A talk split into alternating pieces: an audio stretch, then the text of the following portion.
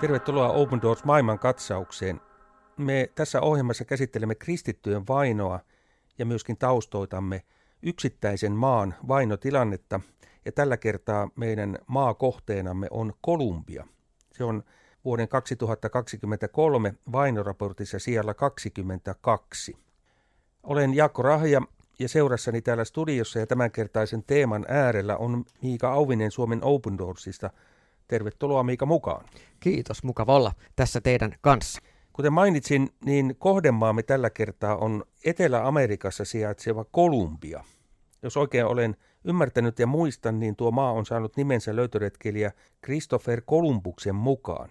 No, me suomalaiset liitämme Kolumbiaan ensisijaisesti huumeet ja rikollisliikat. Onko tämä mikä oikea tulkinta tuosta maasta? No valitettavasti Kolumbian historia on vaikuttanut paljon huumekartellit ja, ja onpa sieltä muutama hyvin kuuluisa huumeparonikin kotoisin. Mutta tietysti se ei ole koko kuva maasta. Mutta se on totta, että siellä aseistautuneet sissiryhmät ja jengit hallitsee edelleen suurta osaa maata. Siellä on myöskin ollut yksi maailman verisimpiä pitkäaikaisempia sisällissotia Kolumbiassa, jossa nimenomaan nämä marksilaississit, siis tämmöiset vasemmistoryhmittymät, on taistelleet sitten Yhdysvaltain tukemia hallituksen joukkoja vastaan. Ja samaan aikaan tämän toisaalta hyvin karmean väkivallan ja huumerikollisuuden rinnalla on sitten toki Kolumbian monipuolinen ja kaunis luonto ja ihmiset. Kolumbiassa on asukkaita noin 52 miljoonaa ja se on Brasilian jälkeen asukasluvulta Etelä-Amerikan toisiksi suurin valtio.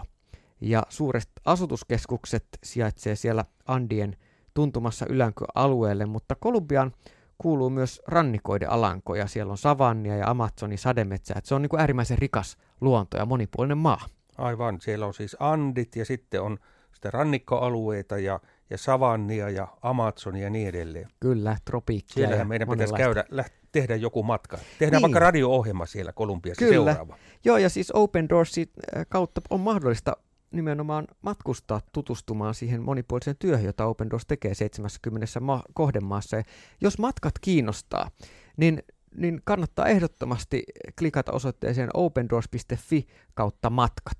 Ja, ja koska meidän matkat on vähän tämmöisiä erityisiä, niin, niin pyydän, että täytät siellä lomakkeen, eli tulevana syksynäkin on matkoja. Ja... Ei ole Kolumbia kuitenkaan. No Kolumbiaan ei ole, mutta tuota, sitten taas vuoden 2024 puolella on, on myöskin uusia matkoja tulossa, ja kannattaa opendoors.fi kautta matkat osoitteessa katsoa, mitä matkoja on tulossa, ja kaikkia tietoja ei, ei netissä välttämättä löydy, niin täyttämällä tuon lomakkeen, niin me otamme sinuun yhteyttä, ja, ja tuota, näin ollen pääset sitten tietoiseksi, että minne on mahdollista Open Doorsin mukana matkustaa. Eli se on mahdollista kaikille, jotka ovat kiinnostuneita hiukan enemmän saamaan tietoa va- kristittyjen vainotilanteista kyseisessä maassa. Kyllä, juuri näin.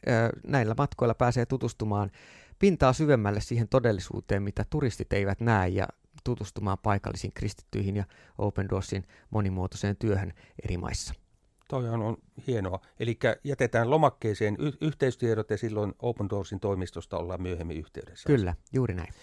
Nyt palataan Kolumbian. Mainitsit, että sissiryhmät ja, ja erilaiset rikollisjengit ovat siellä voimissa. Kuinka tämä näkyy kristityöelämässä? No se selittää juuri sen, miksi Kolumbia on Open Doorsin äh, kristittyä vainoa listaavalla World Watch-listalla siellä 22. Eli Kolumbiassa tosiaan nimellisesti kristittyjä on 90 prosenttia, heistä valtaosa, eli noin kolme neljäsosaa tästä joukosta on roomalaiskatolisia ja loput protestantti kristittyjä. Mutta kristittynä eläminen kirkkojen sisällä se ei vielä aiheuta tätä suurta vainoa, vaan nämä rikollisryhmät vainoa kristittyjä, koska he katsoo, että erityisesti silloin kun näitä jengiläisiä tulee kri- kääntyy kristityiksi tai silloin, kun seurakuntien johtajat ja pastorit avoimesti nousee vastustamaan tätä väkivaltaa ja korruptiota, niin tämä johtaa siihen vastakkainasetteluun. Ja nämä rikollisryhmien väkivallan taustalla on jo aiemmin mainittu huumekauppa. Ja Eli se on isoa bisnestä. Se on isoa bisnestä ja, ja iso osa tästä Kolumbian maaseudusta on näiden eri vasemmistosissiryhmien ja huumekartellien puolisotilaallisten aseistettujen ryhmien hallinnassa. Ja joitakin vuosia sitten arvioitiin, että Kolumbia yksistään tuottaa yli 70 prosenttia maailman kokainista.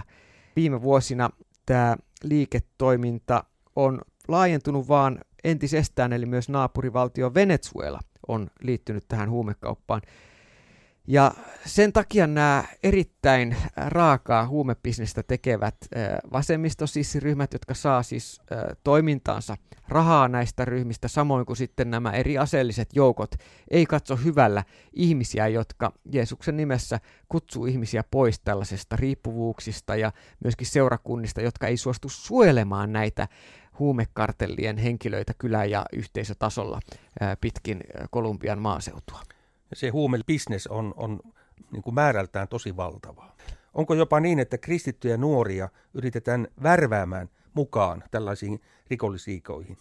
Kyllä. Tämä on ollut yksi tämmöinen erityisesti kristittyihin perheisiin kohdistuva uhka Kolumbiassa. Ja sen tähdeksi Open Doorsin työmuoto on ollut siellä nämä ää, turvatalot ja turvakoulut. Mä muistan, Suomessa Open Doorsin alkuvuosina oli vieraana yksi entinen vasemmisto sissiryhmä ELNn johtajista, joka sanoi, että hän oli ennen uskoon tuloa niin murhannut satoja kristittyjä. Hän, hänellä oli noin kolme, yli 300 miehen joukko komennettavanaan. Kun hän kääntyi kristityksen jälkeen, vainoajasta itse tuli vainottu ja häntä ja hänen perhettään yritettiin tappaa useampia kertoja.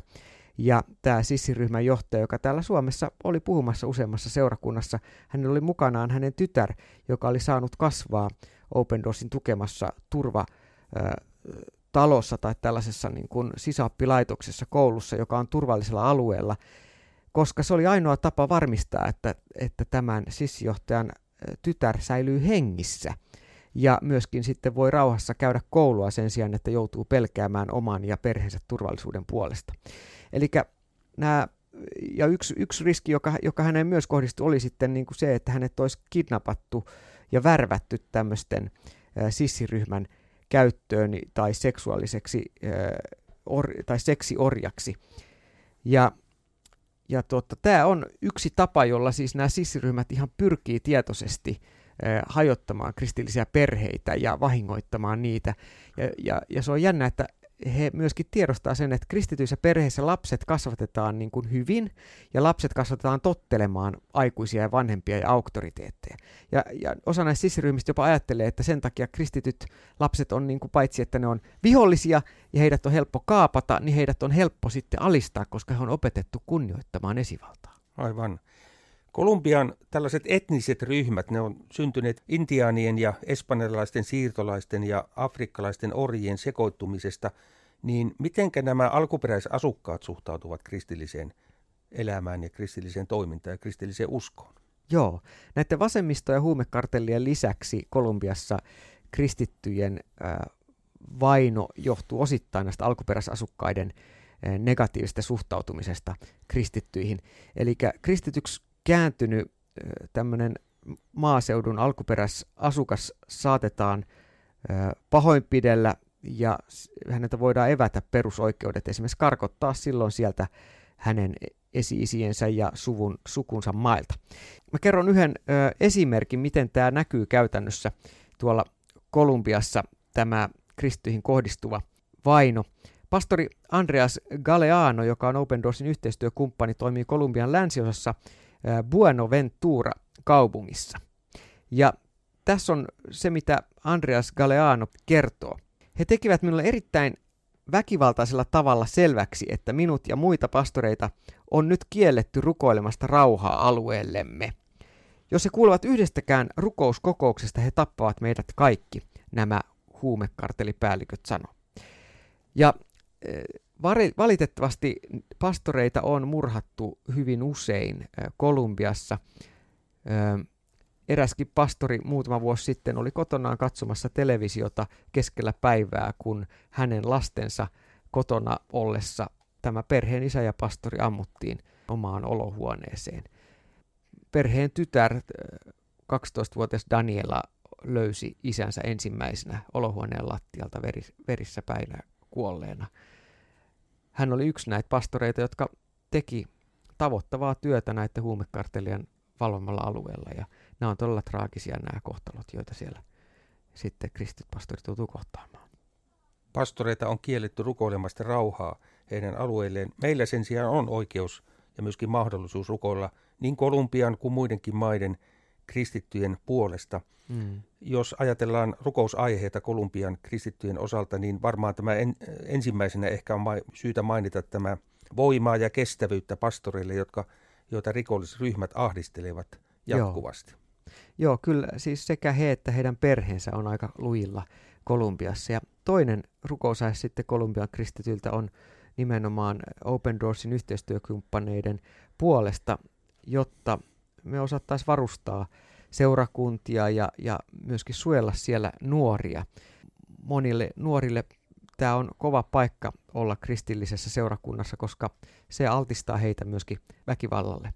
Kolmas aihe on sitten nämä rikollistaustaiset tai alkuperäisasukkaita edustavat ää, nuoret, ää, vasta kristyksi kääntyneet, jotta heillä olisi ää, rohkeutta tuoda uskoaan ilmi ja, ja olla rohkaisuna sitten myöskin muille ja, ja jakaa, jakaa uskostaan toisille. Ja jos sallit, niin lisäisin vielä rukousaiheeksi armo, armoa ja laupeutta näille monille rikollisporukoille, huumejengeille ja niiden johtajille, että myöskin he saisivat löytää Kristuksen ja vapahtajan elämänsä. Kyllä. Tässä itse asiassa haluan jakaa sen, kuinka valtava muutos on mahdollista.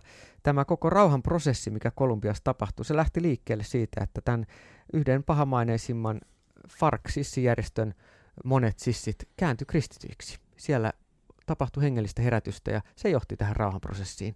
Kaiken taustalla oli yksi äh, vangittu kristitty amerikkalainen pastori, joka näiden sissien äh, panttivankina ollessaan jakoi heille evankeliumia. Siitä lähti herätys liikkeelle. Kristus vapauttaa. Amen. Tämä oli tämänkertainen Open Doors maailman katsaus. Äänessä olivat Miika Auvinen ja Jaakko Rahja. Kiitos sinulle siitä, että olit kuulolla. Meille on vielä tähän lopuksi sanaa raamatusta. Viidennestä Mooseksen kirjasta luvusta seitsemän. Tietäkää siis, että vain Herra, teidän Jumalanne on Jumala. Hänen voi luottaa. Hän pitää voimassa liittonsa. Tuhansien sukupolvien ajan hän on uskollinen niille, jotka rakastavat häntä ja pitävät hänen käskynsä.